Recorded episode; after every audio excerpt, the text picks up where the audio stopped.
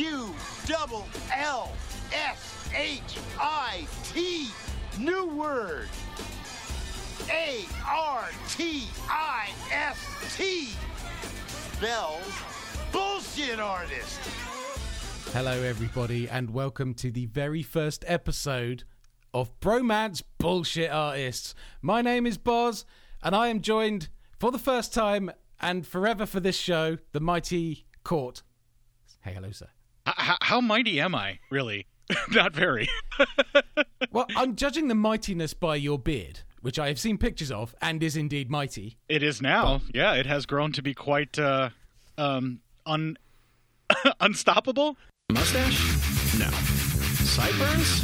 No. Goatee? Maybe. Beard? Beard!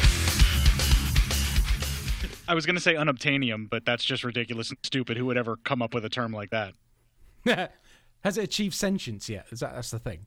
Uh, no, but it is being used against me as a weapon. Whenever my wife gets mad, she just shoves it up into my nose because it really pisses me off, and she just does that. Well, I mean, that's fine. As long as it doesn't get to the point she starts trying to set light to it, then you've really got a problem. Yeah, because it will go up like a fucking, just like a house on fire and like nothing. Because there's usually oil in it that's either beard oil or just whatever I just ate, Rasputin style. So she lights my beard on fire, my whole head's going Ghost Rider in a matter of milliseconds. I mean, it's a fucking metal way to die, if you think about it. Well, yeah, running around with your head on fire, screaming, Jesus fucking Christ. Yeah, that's perfect. That's, I mean, that, that that may have been the way that teenage me would have wanted to go. Yeah, he died happy. He said he always wanted to be Ghost Rider. I guess he just went a little too far with it. So for those who may have just randomly found this weird, very weirdly titled podcast on the internet, who the fuck are we? Um, I host Cinema Psyops regularly. What's Amazon? Oh, fuck off. The following show will destroy your self-worth with excessive expletives, overtly descriptive sexual deviance, and more desperation for external validation than any so-called entertainment should ever be allowed. Two talentless losers who are about as insightful and provocative as a comatose jellyfish. Cinema Psyops. I am one-third of the now-defunct Obsessive Cinema Discourse. I am one-third of the... Oh, what the fuck is that name? Uh, Invasion of the Saucerman cast? This part of Kill okay. the Cast? I can't even remember the name of my own show that I'm a part of. Um, I've been podcasting now with Cinema Psyops for just over five years. I'm on my fifth year with that now. And uh, I guest spot all the time because I am a guest spot whore. I can't get enough external validation. Well, I also know another thing about you. And what's that? You're a bullshit artist. You're a bullshit artist. Bullshit artist. Bullshit artist. Bullshit artist. Bullshit artist. Now, for anyone who hasn't seen The Greasy Strangler, that just made no fucking sense, but you'll get used to it. Um, and they also just clicked off. So those of you that stuck with us and are also Greasy Strangler fans, hi, how you doing? Porto. Anyway, Court is also what I call a a, a real podcaster because he has a work ethic. And in five years has put out more episodes of podcasts than I have in my entire podcasting career of double that time. So yeah, this is, yeah, you, you've got two sides of a coin here. So yeah. What could go wrong? As of the recording we're doing right now, I have gone two hundred fourteen weeks straight without missing a release. Yep. And I have also not re-released a different episode from a different place as just a placeholder like some other podcasters that have done that. Never done that. Who, who have just said that they've just done a release so that they didn't miss a week. I have recorded something, edited something, and released it, even if it is just a music show. I have done something new. So it's been two hundred fourteen weeks of new content straight. And I have just recorded the two hundred fifteenth week. So barring my death and or major problems, that will also be released two hundred fifteen weeks straight. He's also incredibly humble about it. Whereas I, last year... I released at least five shows in the last year and a half. So there. I don't know how humble I am about it. I just feel that this is something to brag about. And just I wanted to point out like the caveats because a lot of people are like, oh, yeah, two hundred fifteen episodes, big deal. That's two hundred fifteen straight weeks of brand new content recorded either on a Monday or a Tuesday, sometimes Wednesday at the latest, and out by the following Sunday. Like yeah. It's within one week, within usually seven days, I'm recording and releasing an episode for the last mm. two hundred fifteen sets of seven day weeks. Yeah, I uh, it, for those of you who've never like had to record or edit a podcast, so you don't quite know what the editing involves. Right? Some people just fucking half-ass it. They they have a conversation on Skype, warts and all. They don't do anything to the levels, and they just chuck it out as a show and go, there you go. Um, the likes of myself and Court, we are we are audio tarts, and it's got to be right. It's got to sound good, and we take the time to edit it. We put E Qs, compressors, whatever on our audio files. That's what should be happening. Um, and I, I can empathise because a while back I did a rather ridiculous internet radio show called The Fantastic Adventures of Boz and Casey. This is Firebrand Rocks, and you are listening to The Fantastic Adventures of Boz and Casey.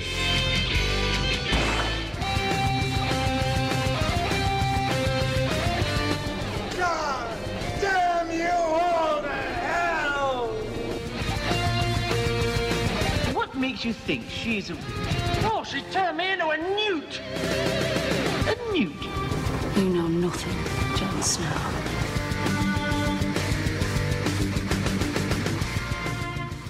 And we did thirty-eight straight weeks the same. And I had to produce a two-hour radio show every single week. I had three days to produce it because of the turnaround from recording to getting the file uploaded, which included putting the music in, Uh, getting the adverts and the time sinks for the hour and half hour markers to line up. And that's, I mean, it's hard to do live, and that's the skill of being a radio person, but if you actually pre-record, it's it's almost as difficult because you've got to make those timings work. And I'm not going to do that thing where I'm halfway through talking or halfway through a song and then I play a half on the hour stinger and, and, and just mess it up. So you sit there obsessing about it. It's fucking hard work. So you have my utmost respect for that work ethic, sir, because it's not fucking easy. Yeah, and, and, na- and now somehow you found the time to do this. Well, and that's the other thing too. Like, I can guest as much as possible. Where it's like, if I got the free time, especially with what you're asking me to do, where you're like, just come on and bullshit. I mean, I can do that. I mean, try and stop me from doing that. Like, that's like most of the content of my show is me trying to rein in this kind of talk anyway. So it was something that I was like, yes, let's do this. You know, that's absolutely not a problem. But Uh, the hardest part is trying to stay on task. And when you're trying to do like a specific movie review and you're trying to get it in in a certain amount of time, but you're mm. constantly waylaid by your own jackassery, it's really difficult to do. So this is cathartic for you. So yeah, because we realized, mate, I've guested on Court's show, he's guested on my show. And we found that we, if we had the time, we, we often quite squeeze for time. But when we did have the time, we would record the show and then talk for normally as long again off air. And they're like, well, This, this kind of shit we could just put out there because people have probably listened to it. Um, and hence the bromance at the beginning of the title of this show, because it sort of blossomed because we found we had so much common ground. Uh, um, yeah, I blame Duncan, actually, for um, the danger to both of our marriages. Yes. Yeah, Duncan McLeish from the podcast Under the Stairs. You have a lot to answer for, sir. Look what you've created. Yeah, both of our wives want to know what the fuck. Yeah. So uh, for those who don't know me, my name is Boz. Uh, I used to do a show called Here Goes Nothing way back in the day. I then started doing a show called The Little Pod of Horrors, which went away, came back, went away, came back, and has just come back and is now on Legion Podcasts, uh, uh, the, the home of Cinema Psyops. So we one are... of us! One of us! We are many. Uh, yes, we are. We are network bedfellows. I like that. Um, so, well, you could have just stopped at bedfellows, but I mean, if you want to modify it well, with yeah. network to make it seem less, you know, odd, then that's fine. And we, we did sort of try and like, we wanted to podcast together other than guest spots. So, uh, and so did our good buddy, the Witch, but he's down in Australia, and we really tried to make Obsessive Cinema Discourse work.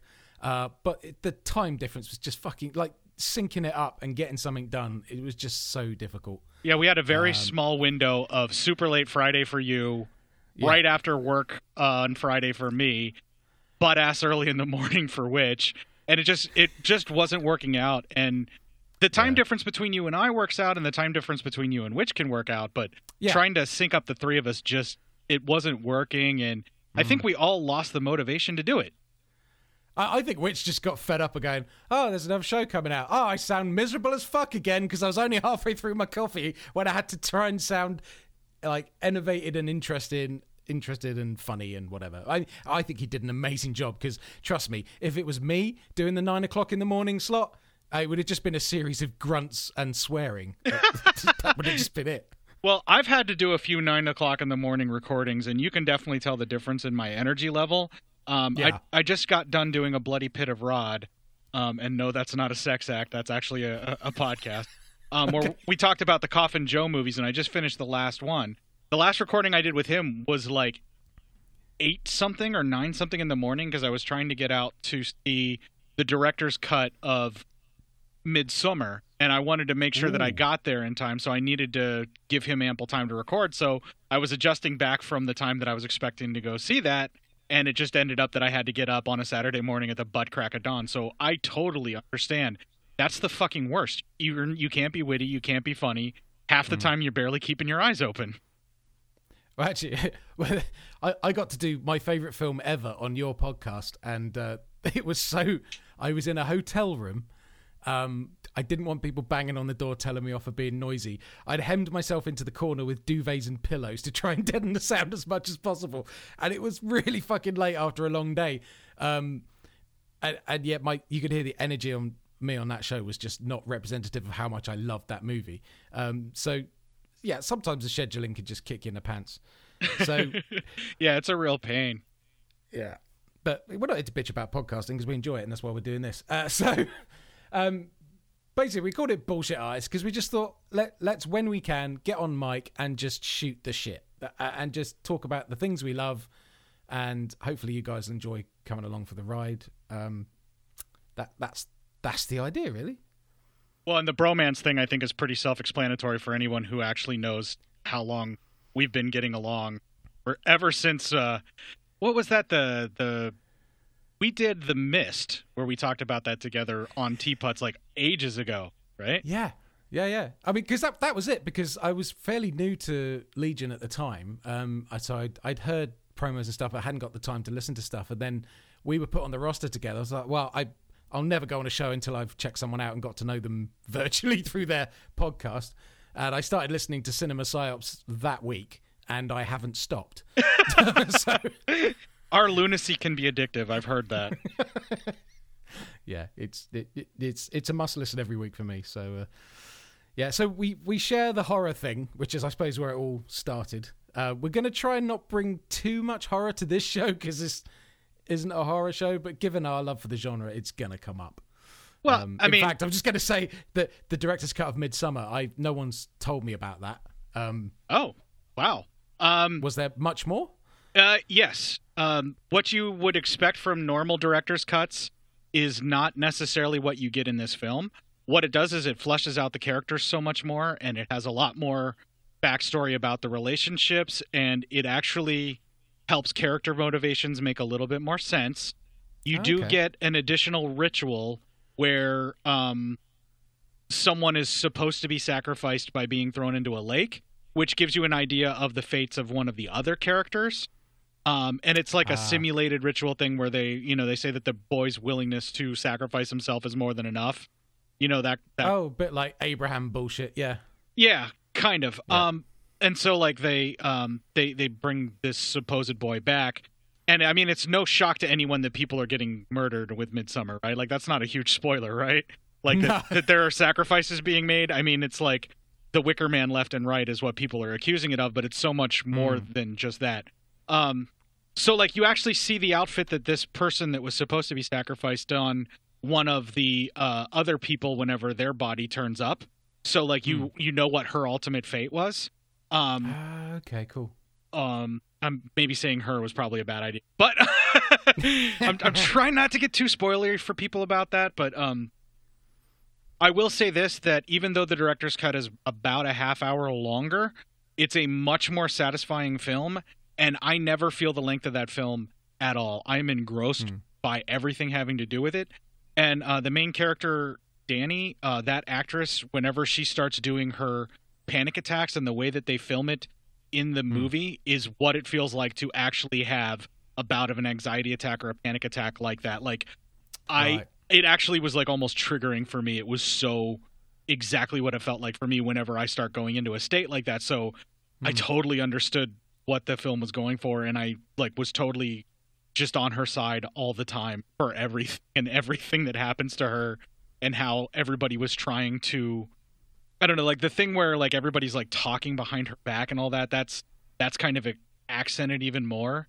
And that fe- right. that feeling of like that awkwardness in the room whenever you're there, like in the movie they made it seem like a, in the, the theatrical cut it seemed more like, um, you know, they said a few things and then she came in the room and then they would just basically like talk around her and try and just be like, um, I'm really uncomfortable, but they're trying to be like walking on kid gloves. In the director's cut, there's a lot more of that, like, she's not dumb. She can sense that that's going on. Whereas in the theatrical cut, you know, like, it just seems like, oh, she's just ignoring it. But, like, they have some more extended shots where, like, they're showing her face. And she can totally tell that she's being gaslit by her would-be boyfriend. And then, mm-hmm. like, everybody's treating her like shit. And so whenever someone shows genuine and legit concern... Um, like the way that she breaks down whenever uh, Pele brings up her family in one of the conversations in the apartment before they go off to do the thing that they're going to do uh, with the rituals, um, it actually feels – it has so much more emotional depth to it instead of just her just like losing her shit for no reason. Like there's – it's more of a mm. buildup and everything. And I, I think a lot of that stuff, I understand why they trimmed it down, but it makes the ending a lot more satisfying, and there's a lot more – stuff to it that it gives it more like pathos to all of the characters, really. Um it, brilliant. I don't know if there's more gore or not. Um it seems like they left that in specifically because it was so sort of like scattershot in the film whenever you would get some of that more gross death stuff that was happening, that I don't think they needed to trim any of that down. Now granted, there are some more shots where they come back to that kind of stuff more and more, where right. it's almost like um flashbacks that Danny is having as she's trying to process everything.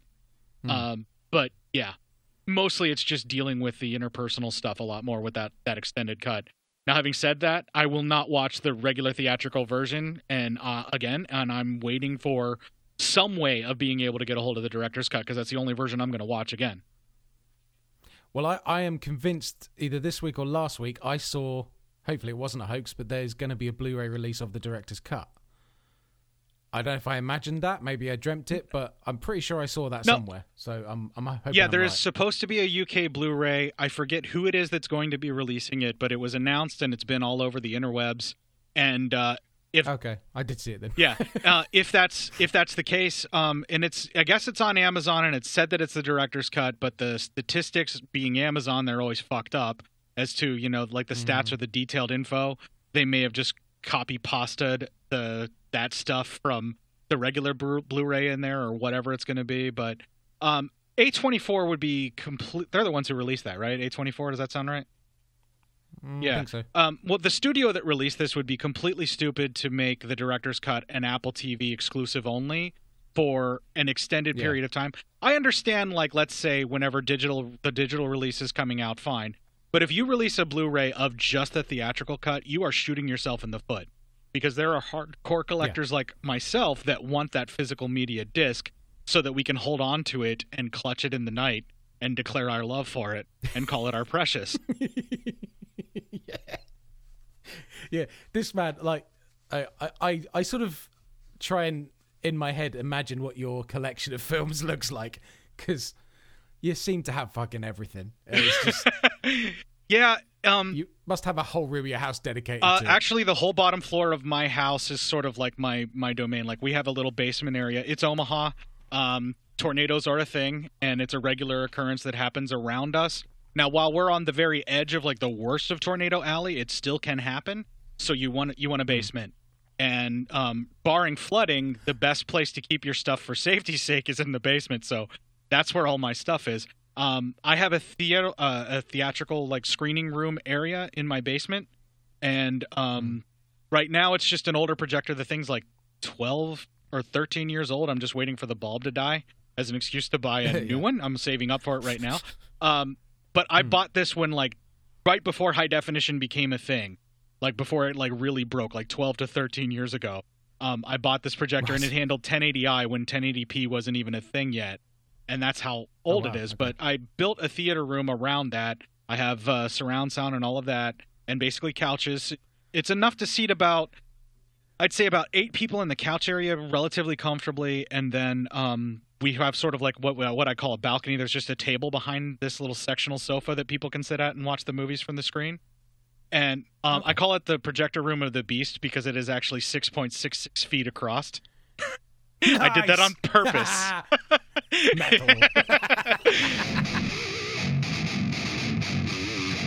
Yeah. Um, but anyway, the rest of the basement area is just sort of open. And besides a little play area for our cats, um, there's um, shelving units of Blu-rays and D V Ds and all of that other stuff.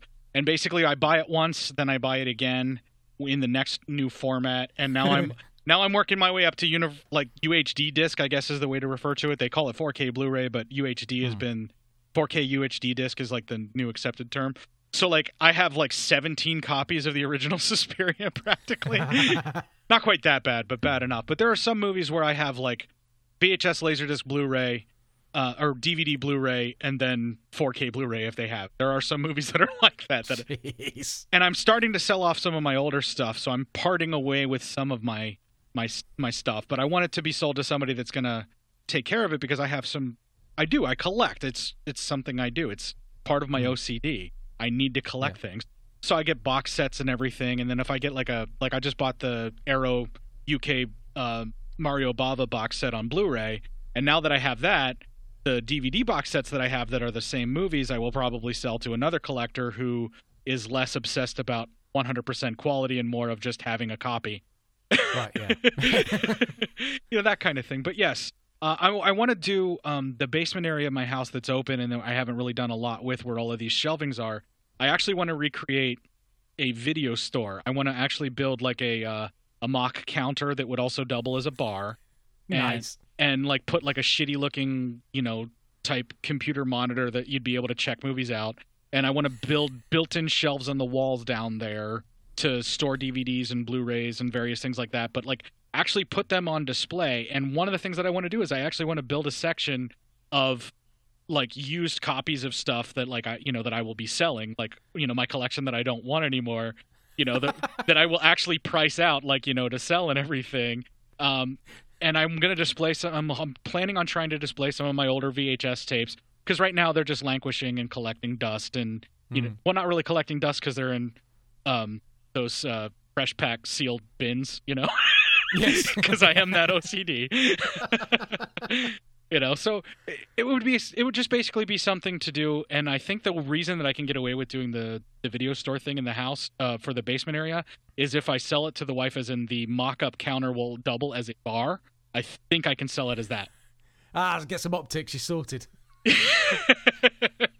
Right, like nice. It, like you know, the display counter area, the front of it would be like a movie store display counter.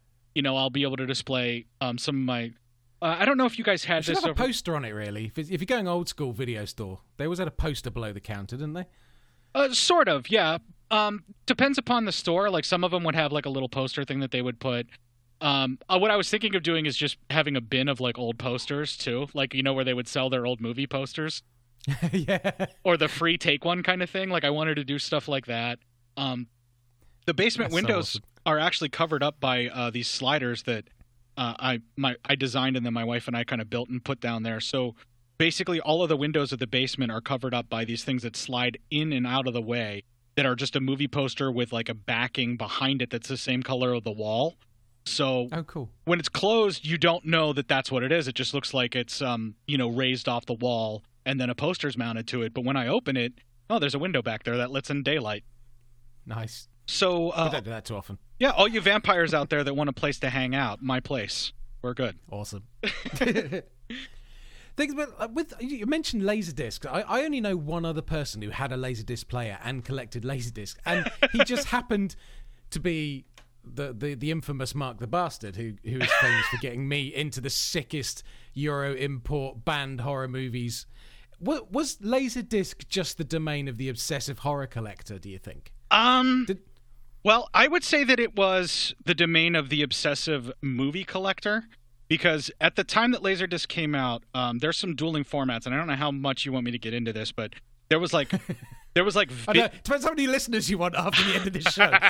All right, I'll make it as quick as possible. So there was like video disc, which was basically like the equivalent of a record, but instead of um, having just audio waveforms etched into it, it would have sort of like a movie, like a like a sync that you would get like through the cable signal or like an antenna signal of what your your T V would have. It was embedded into the video disc.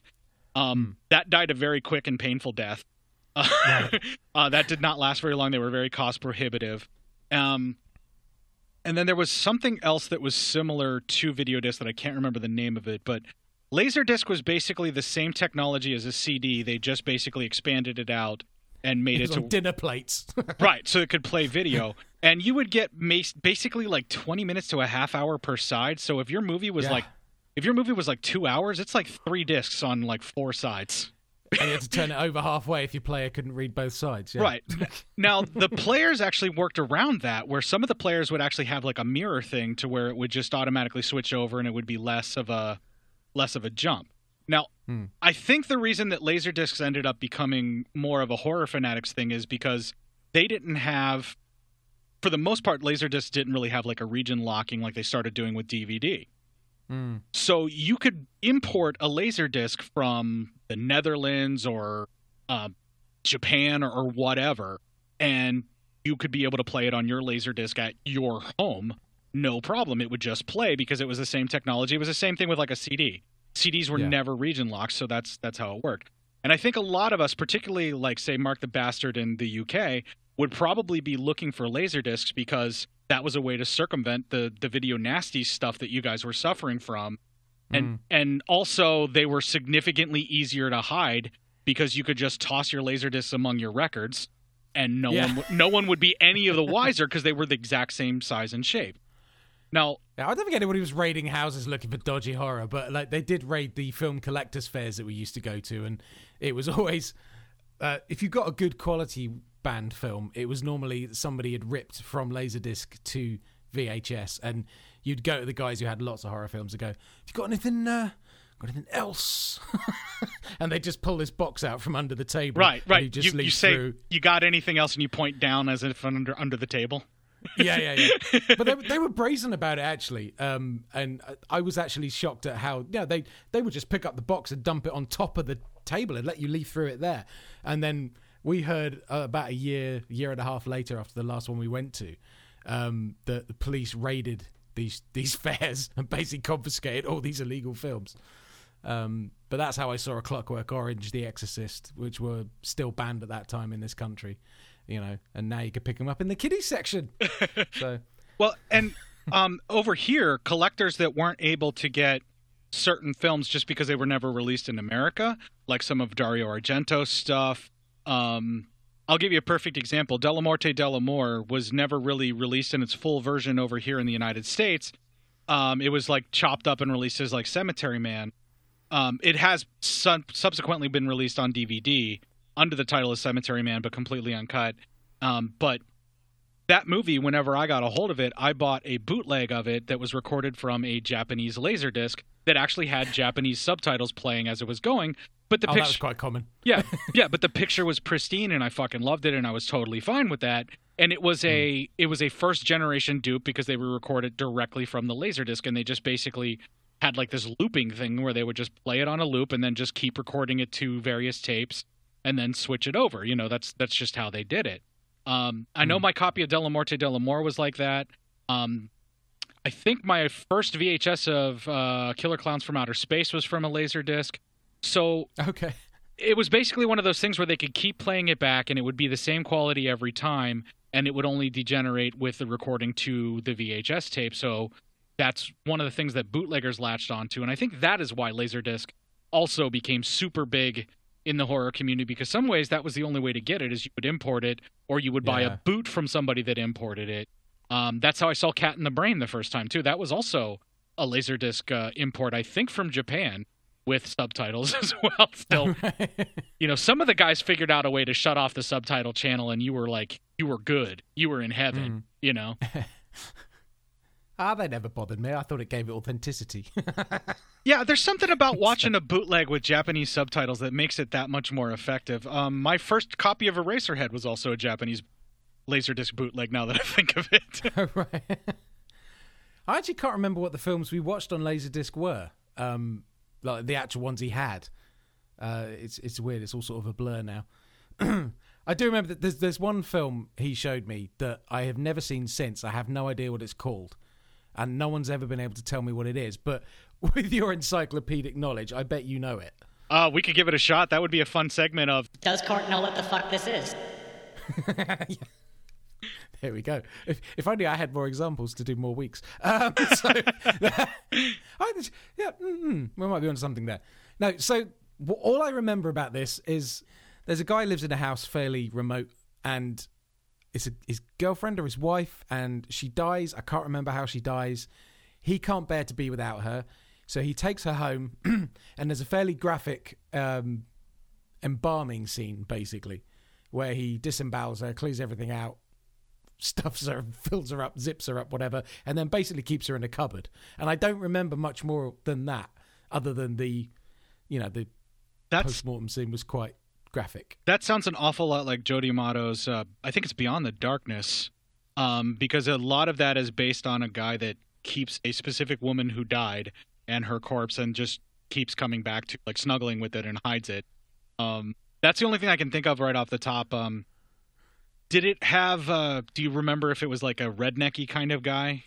Or was it just more like a waifish, just weird, you know, not super masculine type guy? I don't remember the guy. I My memory tells me it was probably Italian. Yeah, that would be Joe Diamato's so... Beyond the Darkness, probably more than likely. Um, I do not, I maybe I do own a copy of it. If I do, um, I will send it to you. And awesome. And you can uh, confer back on our next episode. Holy fuck, that was it. What the fuck did I watch? You know, that kind of yeah. thing. Yay! So after saying we weren't going to talk about horror, there's fucking twenty minutes of horror for you, ladies and gentlemen. Um, well, come on. We talked about various formats of horror, for goodness sakes, you know. Yes, that's true. This yeah, is just general geekery. Yeah, and you'd have had to cut all that shit out of your other podcast, so that's, you know, it's good. We get to leave it alone. That's why I started doing outtakes again, because I'm like, I'm not just leaving this in the episode, and I'm also not dropping it. mm. We love the outtakes. Uh, so, I mean, other sort of... We clearly share some taste in music, uh, especially, yeah, again, going back to your show this week of some growling death metal lyrics and lots of Slayer. So um, I was like, yes. Well, I had to do the growling whenever we were talking about malicious castration, which is a charge that you can be levied on for doing such an act of castrating someone maliciously. No, I was impressed with the vocals. So you, you used to sing in a death band, or a, let's say a hardcore band, was it? Um. Okay, so I was in a band for in like high school that I did death metal lyrics and death metal growling, but it was more like Six Feet Under, where it was like middle paced because we couldn't play any faster. Right, okay, I'm with you.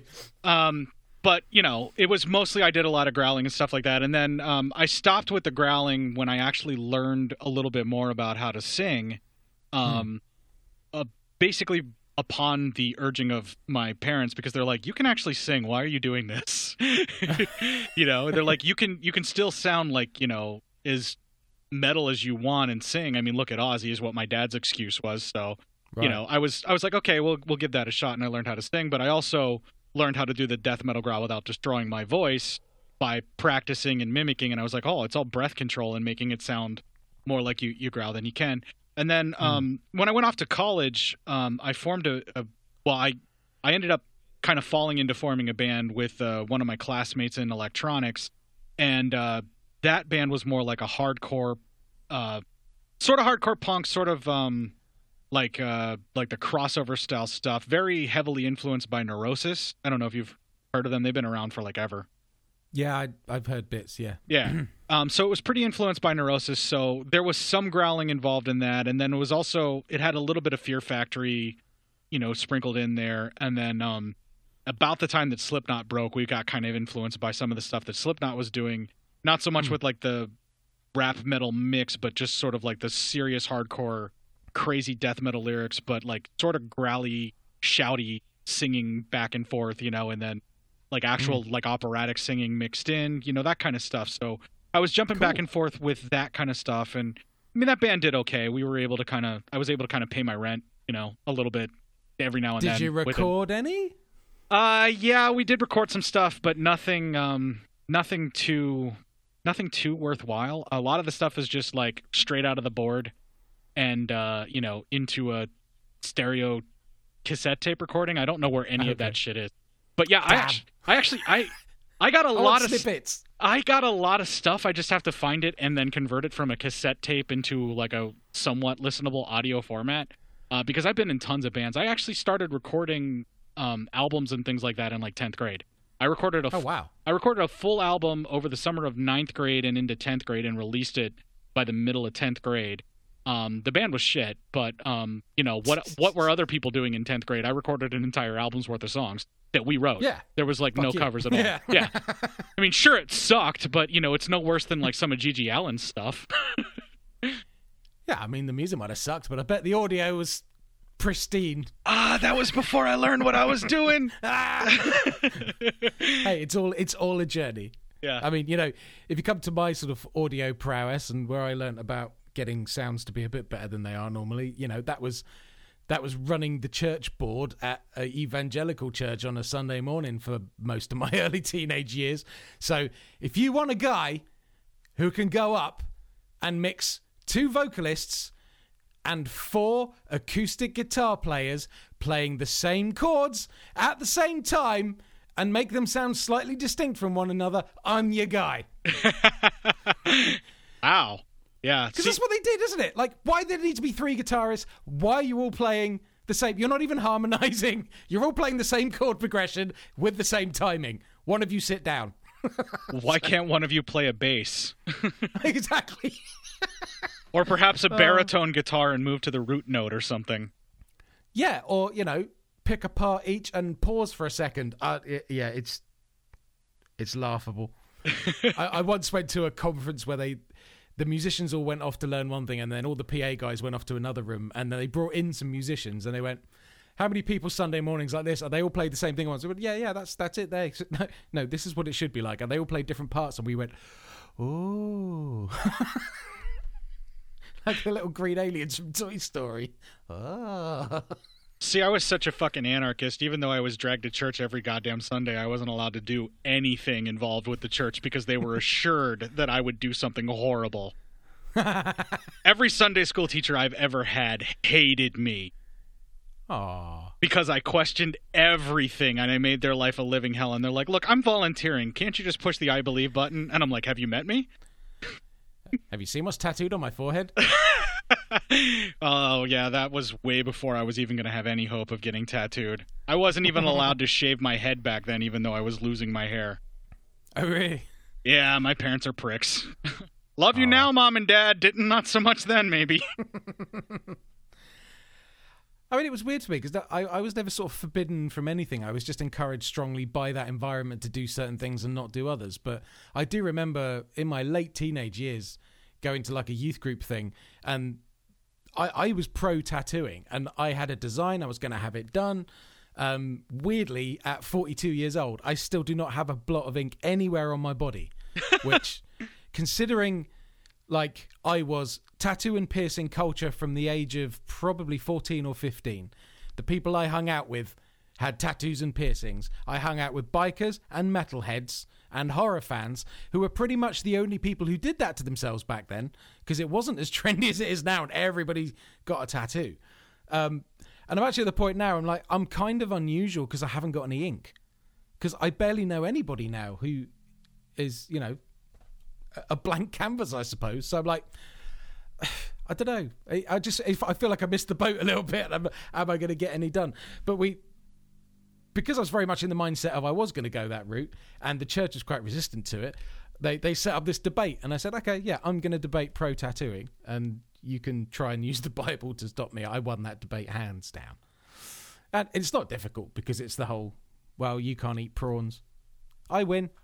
Well, the idea, yeah, the idea about um, biblical, the use of a book that is a Bronze Age guide written by xenophobic, homophobic, racist, hateful people under the guise of this is a command from God.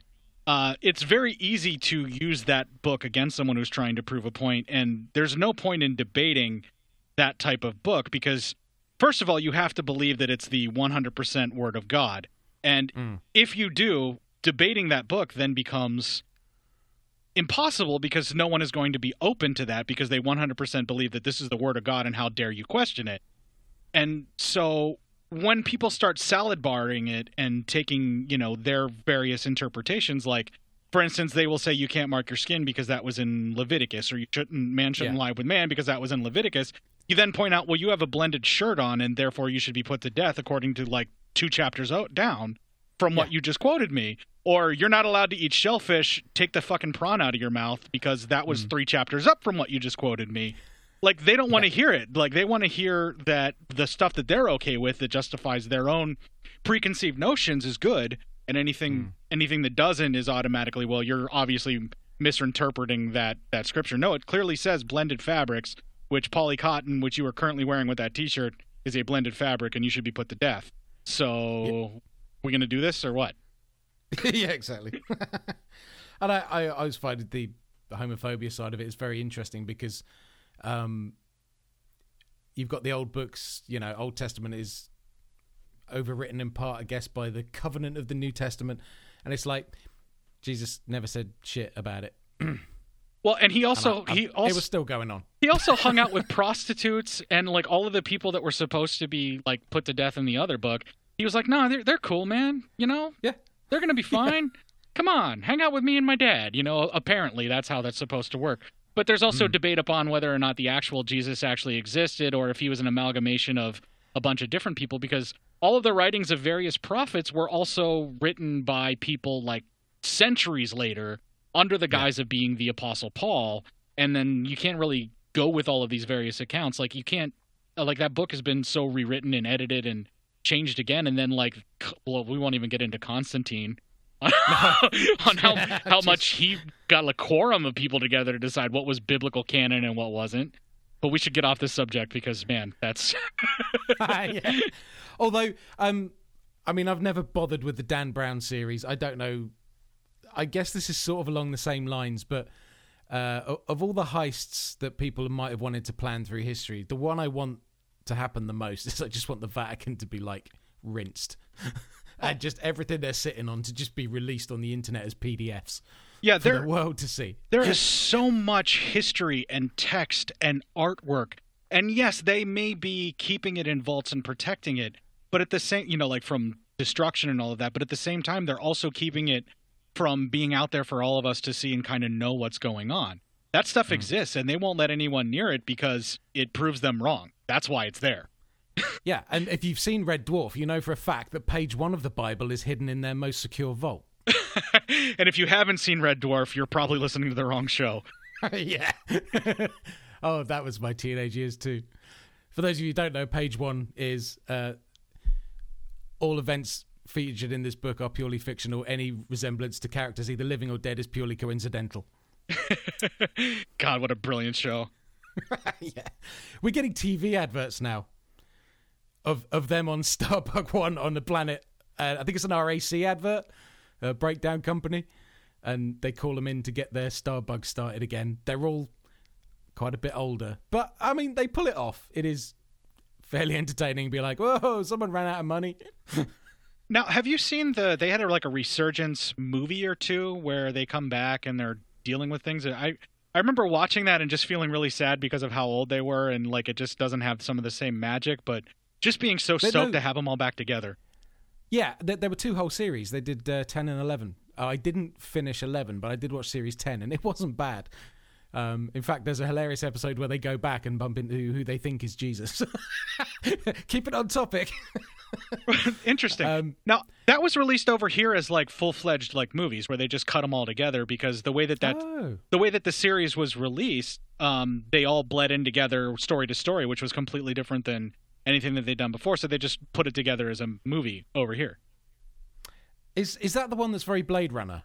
Yeah. Because yeah, that that was like a special, so that was like a proof of concept, because that went down fairly well. Holy shit, there's a, two seasons I haven't even seen yet, then, is what you're telling yeah, me. Yeah, like ten episode, two ten-episode seasons, or t- eight episode seasons. If my friend Anthony listens to this, I he's a big podcast listener. He used to do a show called The Scuttercast.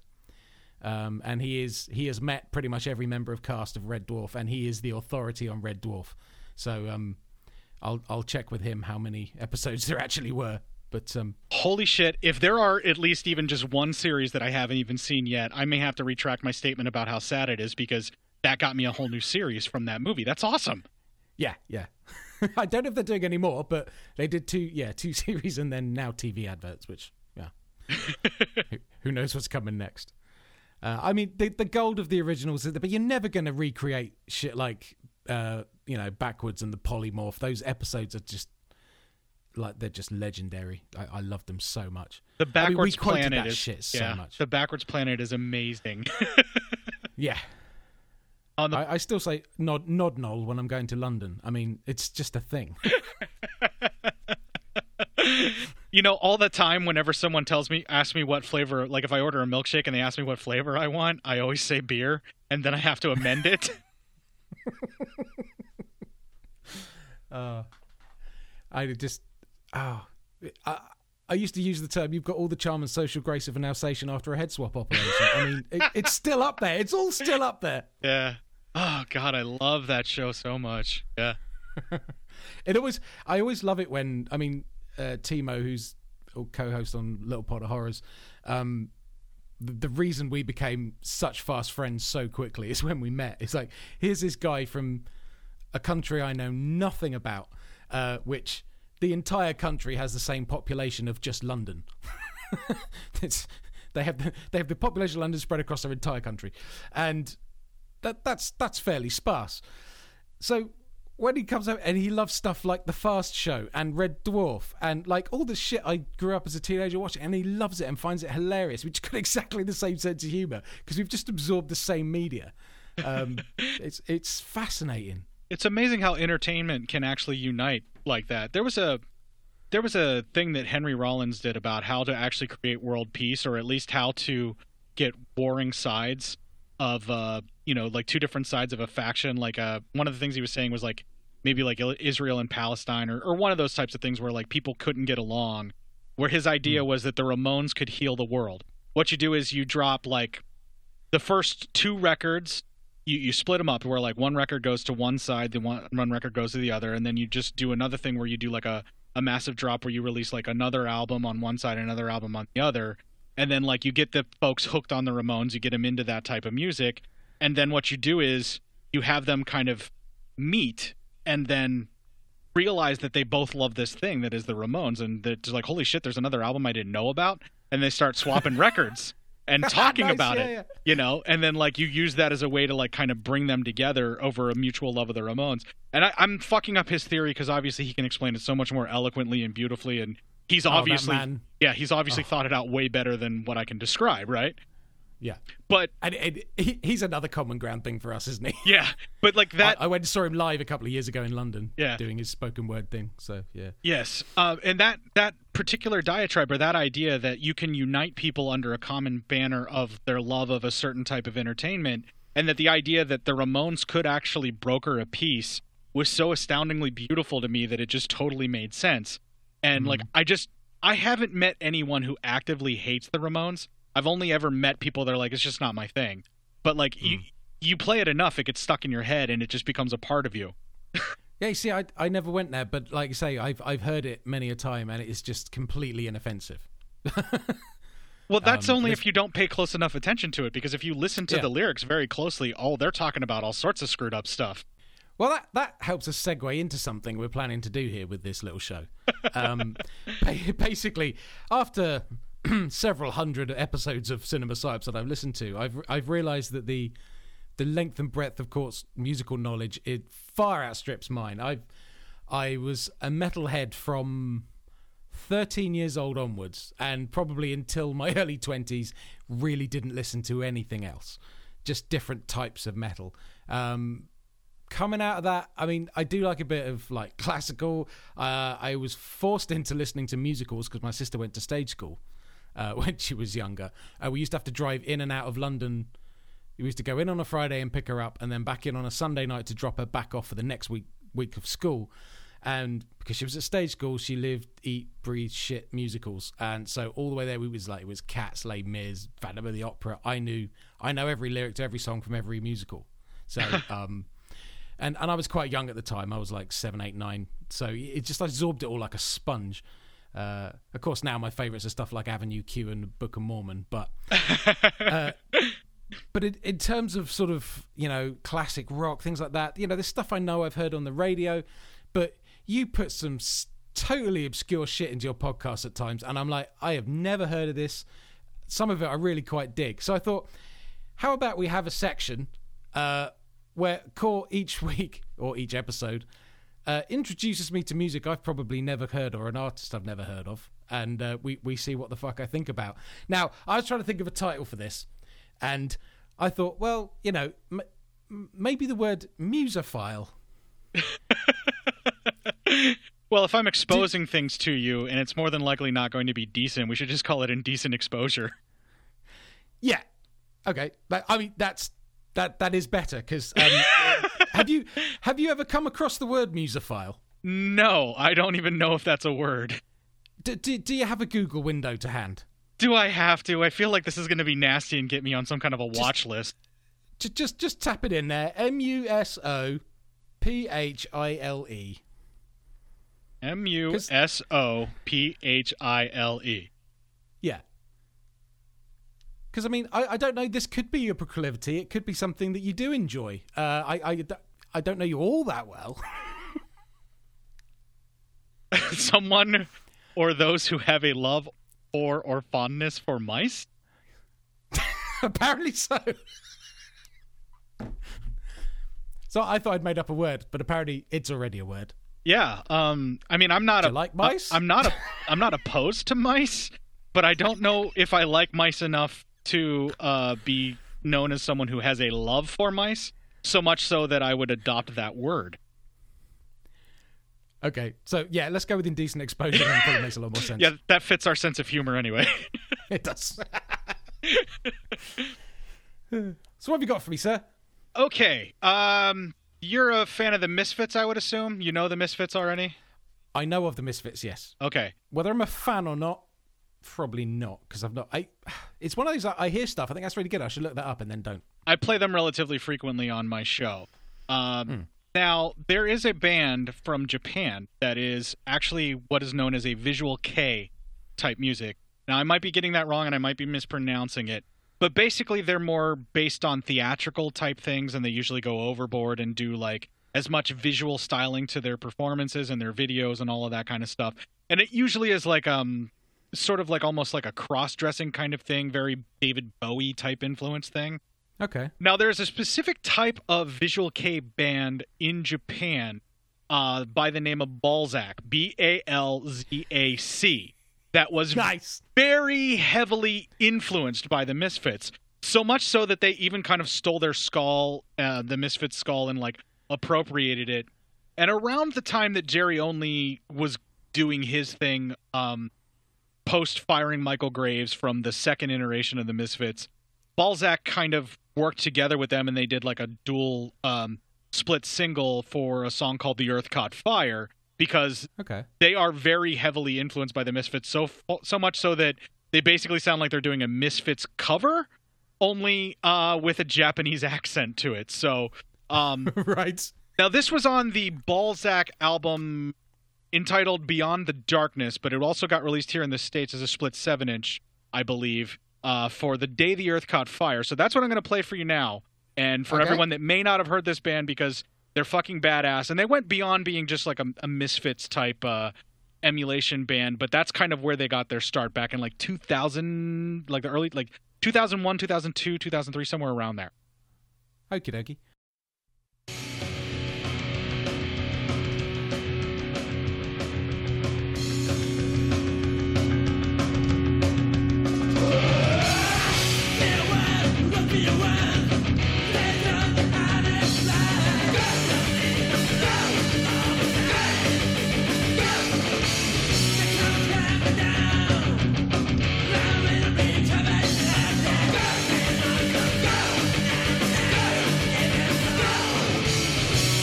Like Eric Cartman singing. The reason for that is when Eric Cartman sings, right? Um, it's actually um, the reason that it sounds like that, okay. though. The reason it sounds like Eric Cartman singing, which is really funny, is whenever they are actually doing their offensive Japanese accent, they nail it perfectly because that's exactly how this guy sounds when he sings. Um, okay. Some of his other stuff isn't quite as operatic, but they're trying to emulate the Misfits on The Day the Earth Caught Fire, so much so that they're trying to hit that style. You know, and they, they do. Oh, I can of, hear that, definitely. Yeah. yeah. And uh, it's just a really interesting band. Now, the thing that's funny about Balzac is they actually start doing, um, like, really leaning into, like, sort of their visual K stuff, and they start releasing, like, other types of uh, music that's still very similar. Uh, one of the things that the guy, the main guy for their visual look, is wearing, like, a skeleton onesie, like, type uh, outfit where it just zips up the front and it's got a skeleton painted on it, but it's, like, really loose-fitting. And then he has, like, a paper bag kind of thing he puts on his head that's covered in blood. And that's oh, how he nice. performs. Yeah. Awesome. Okay, now this is from the uh, the album Deep Blue, colon, Chaos from Darkism? I guess that's a direct translation. I didn't pay for this album. I just got it because that was the only way I could get it. We're going to do their cover of Ziggy Stardust from that album. I shit you not. All right, you ready? Okay.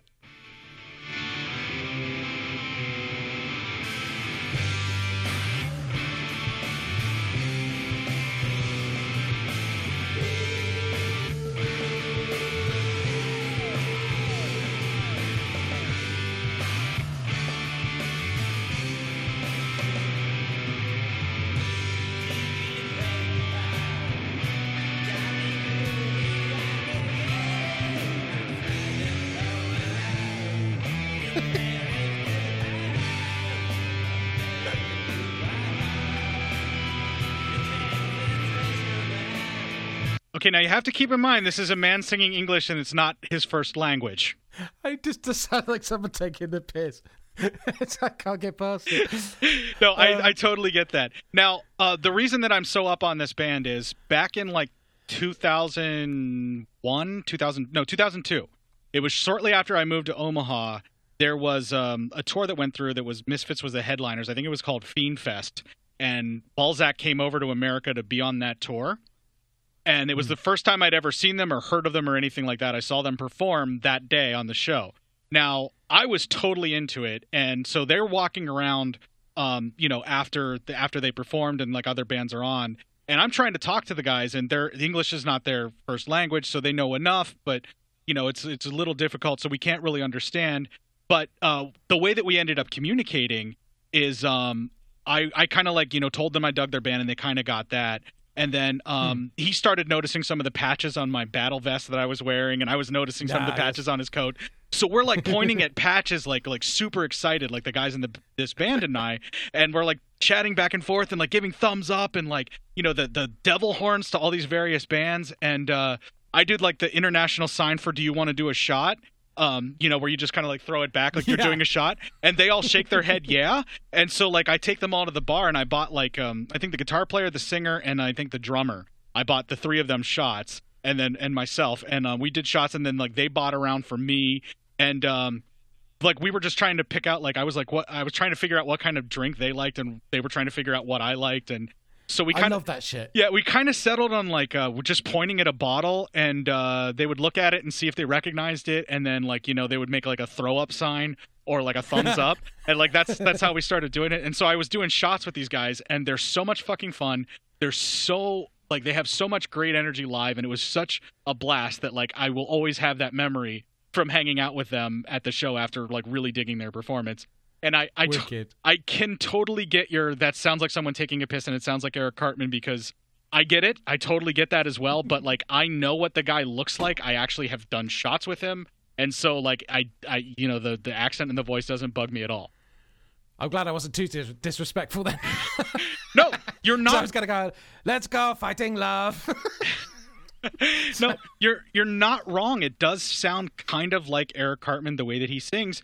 But the thing about that was like I didn't hear that you know live when I heard them perform, and I don't hear it. I just hear the guy that I saw perform live. It's just how it always is for me. But there you go. So that's a that's a band you might want to check out. And yeah, they Definitely. are they are kind of tongue in cheek. They are just kind of having fun with it. They're they're a bunch of really cool guys. from what I remember. And uh, there you go. That Balzac. It's just such a great name as well. It's totally up my street. You know, and, and it, like, sounding like Eric Cartman is not going to put me off because, yeah, I don't know if you've you've seen my my, my handle here on Skype. Uh, is that that's my Twitter name as well, Cart Bosman. Yeah, um, which is basically Cartman with Boz in the middle, and that's been my internet avatar for over twelve years now because I was like I was watching South. It's funny, we talked about those movie collectors fairs. I bought the first box set of V H S tapes of South Park episodes one to ten. At one of those collector fairs in N T S C, because my V H S player happened to play N T S C as well. Um, and I was like, these are going to be collector's items. I bought collectible buttons, toys, badges, and thinking, yeah, this is going to be so niche, because, like, this is so disrespectful. It's it's a cartoon, but it's for adults, and, you know, this will be flash in the pan, and I found the thing I'm going to collect. And then it just took off like a motherfucker. Merch everywhere, every shop. I just went, ah, oh, fuck it, and I just stopped. I remember uh, I remember when that I came out. I was in high school when that came out, or mm. or junior high or something like that. I can't remember exactly when, but I was, like, around the time frame to where I was at a friend's house. No, it was high school. So it's like towards the middle run of high school for me when it came out all those years mm-hmm. ago.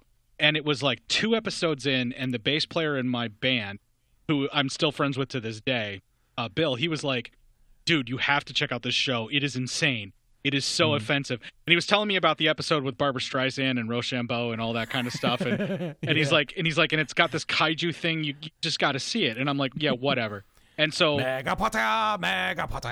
Yeah, but he uh, he recorded it, so you know he had it, he had it on V H S, and he brought it to my house. He's like, just check it out. It's thirty minutes, and I was an instant fan, and so I made an excuse to be at his house on the night that it aired, every fucking week from there on out. Um, and so like my entire high school run was at his house for that night regularly, just to watch that show and maybe consume illicit substances and uh, that you know. Or, yeah, you know, I'm sure it was better then. Yeah, well, totally. Um, you get the Mlark Mlark episodes and stuff like that. Yeah, right. and and so like I became obsessed with that, and then by the time I had gotten to college, I kind of fell off and didn't mm. even realize that it was still a thing. And then like I guess I got cable in my adulthood, and I was like, holy shit, how long has this show been on? yeah, I mean, there's hundreds of episodes I haven't seen.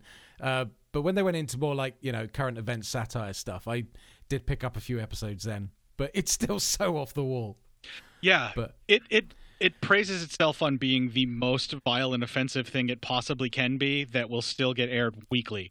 And I respect what they do because they make the show within one week. Everything they do, they do all that animation. Yeah. They they geared it specifically to do it in one week, and I have to respect that production level of regardless of anything else. They did like a little documentary of making of one episode. It was a Human Centipede episode. Um, and they show sort of behind the scenes of what it takes and how near the line they get before they've got a show sometimes. And yeah, it's a really fucking stressful environment if the comedy generators aren't particularly firing that week. Uh, I, I, it's, it's funny now. I think if I if I still had those V H S tapes, I'd probably treasure them. I, I probably should have kept hold of them because I mean it was so so early adopting. Um, but I just everywhere I went, I did Cartman impressions. So it just became when when the having a avatar name in forums and things like that came up, I'm like, it was just a no brainer. And there is a little picture of Eric Cartman just with my face superimposed over his because um, I, I, I I used to say I'm not fat, I'm big boned long before he did. Uh, so it just identified with him so much, you know. Uh, and my favorite clip was I am the deadly Mexican staring frog from southern Sri Lanka. I used to do that one all the time. so. Oh man, yeah, that show that show is definitely far ahead of its time, and it's funny how it's just basically caught up to its time. Basically, mm. it's lasted so long that all the other stuff that it's influenced in has become touchstones of pop culture that now it just fits. You know? Yeah, yeah. And it's amazing I, the staying power it has. Like, I'm still shocked when it's on the air. Like, it's still on the air, and I'm like, what yeah. the fuck, man? This is like thirty some years old. Simpsons did the same and were irrelevant for like the last two entire seasons. I don't know anybody who was still watching that, and people were largely disappointed when they did. Uh, but South Park seems to just keep keep the interest, and you know. And then of course they went off and did. Uh, again, I heard really early on that they'd written this musical, and somehow I got a notification the day the Book of Mormon album dropped in the U K, which was two entire years before it arrived at the West End here in London. So I knew every lyric after week one of its release, and nobody in this country had fucking heard of the Book of Mormon musical. Nobody. uh, it was such an under-the-radar thing, and I put it on in my van, and I drove to work that morning. I listened to the first four tracks. Hasadiga Ibawai came on. I, I shit you not, I nearly crashed my van. I could not see for tears. I was laughing so hard. Because, of course, I've got to tie into this, because a large proportion of my family is Mormon. Oh, so, wow. I, I know a lot of people don't find it that funny, perhaps, especially not just listening to the music, because they don't have the experience, they don't know about the religion. But of course, I had to know about it growing up because I was on the opposite side of the religious fence, so you know, so to speak. And you know, the certain members had tried to influence other family members of mine to join their ranks, and you know, so I was I was quite aware of a lot of it. And the proselytizing debates during Christmas alone would be ridiculous. It's just, yeah. Uh, and the jokes they make in that, and, and some of the more subtle ones, I, I mean, I got all of them. And I just, just uh, one of the best days. I just, I must have listened to it four times in the first two days, the whole album. Um, Spooky Mormon Hell Dream, just a genius song. Uh, yeah. And I've seen it four times at the theatre. And I laugh my ass off every single time. I have yet to so. see it, but I've been wanting to. It just, you know, doesn't really tour here. Um, hmm. You know, I was kind of hoping that they would do a film adaptation, but, you know, musicals... I'm sure they will one day. It's got to be done. Yeah, musicals are actually something that uh, they have deep in their D N A. Uh, the very first thing that those yeah. two did together was actually Cannibal, the musical that Cannibal? got released by yeah. Troma. And yeah. I mean, uh, several of their episodes, like if they if they can't figure anything else out, they just do a quick musical, you know, because yeah. they're so quick at just writing songs and putting stuff together. And yes, mm. a lot of the musicals may sound a lot alike because they're just doing some of the same backing tracks for the music. But every single thing that they've ever done audio wise has always been super funny to me. Like I, well, I still the- love the Brian Boitano song. Like I still jam out to that when it comes on my iPod or iPhone now, but iPod yeah. back then, you know. And and I like the rock cover on the album, actually. I can't remember which band did it. Was it uh, was it Dropkick Murphys did it? Someone like that. Yeah, um, I believe so, yes. Um, and yeah, I believe I believe that's cover. the copy I still have is of Dropkick Murphys or whoever doing it, yeah. Wait, wait, wait, just a second. Now we've got to think here. Now let's see. What would Brian Boitano do? Yeah, what would Brian Boitano do? Boy!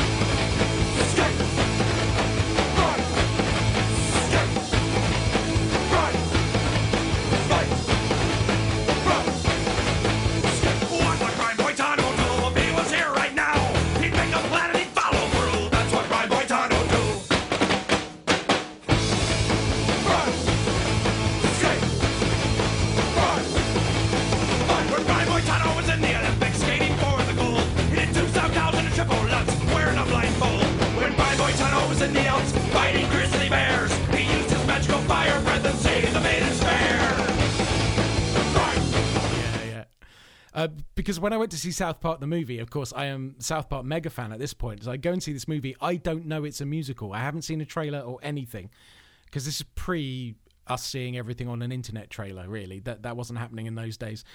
And it, again, it was joyous because of my upbringing and my relationship with musicals. And the, and, and when I realized the structure, and then you've got the, the Les Mis copy song, um, Tomorrow Night. Whatever come, and they're all singing different parts, and it's basically the pre-interval big number. I'm like, oh, this is amazing. These guys just understand musicals. So when I found out they were making an actual musical, I was not surprised because their pedigree was so strong already. Um, I loved Orgasmo. That's a stupid film. But how does Orgasmo start? With a Mormon knocking on the front door, trying to convert a porn set. And then you've got the episode of South Park they did about the Mormon religion, and like th- all that just comes together in this amazing musical. Still my favorite South Park of all time that I've seen. I haven't seen a shitload of them, but I love that one. Dum dum dum dum dum. Yeah. Ask for proof or to have them do it again. Smart, smart, smart, smart, smart, smart, smart. Yeah, just loved it, loved it. So, uh, yeah. Well, that that, ladies and gentlemen, I think gives you an insight into quite why we're doing this and where where our heads are at. Yeah, this was like an hour plus easy that we did. Yeah, um, I, I mean, I'll tell you, we had a we had an entire subject we were going to talk about, and we've run out of time, and we haven't even touched on it. So that will be the next episode. But I'm not surprised, and, and this is why we did this, because we knew we could just riff on whatever came up, um, and on our other shows we'd have to cut it down, we'd have to cut it out, and we don't want to. We just want to put it out there because we think people enjoy listening to our bullshit, bullshit artists, bullshit artists, bullshit artists. Bullshit artist.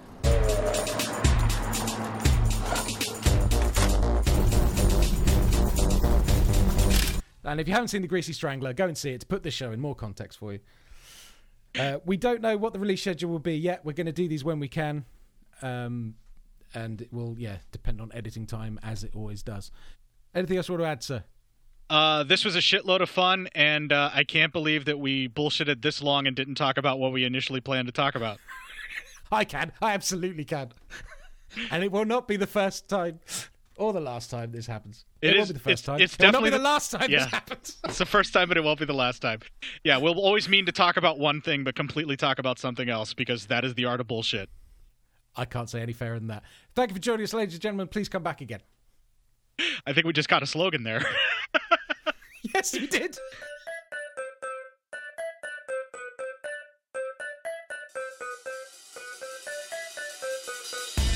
B U L L S H I T. New word. A R T I S T. Spells bullshit artist. Oh, oh, oh. Sorry, sorry. I know. Go ahead. Screw you guys, I'm going home. Um, Balzac is not happy with me. Yeah, we'll always mean to talk about one thing, but completely talk about something else, because that is the art of bullshit.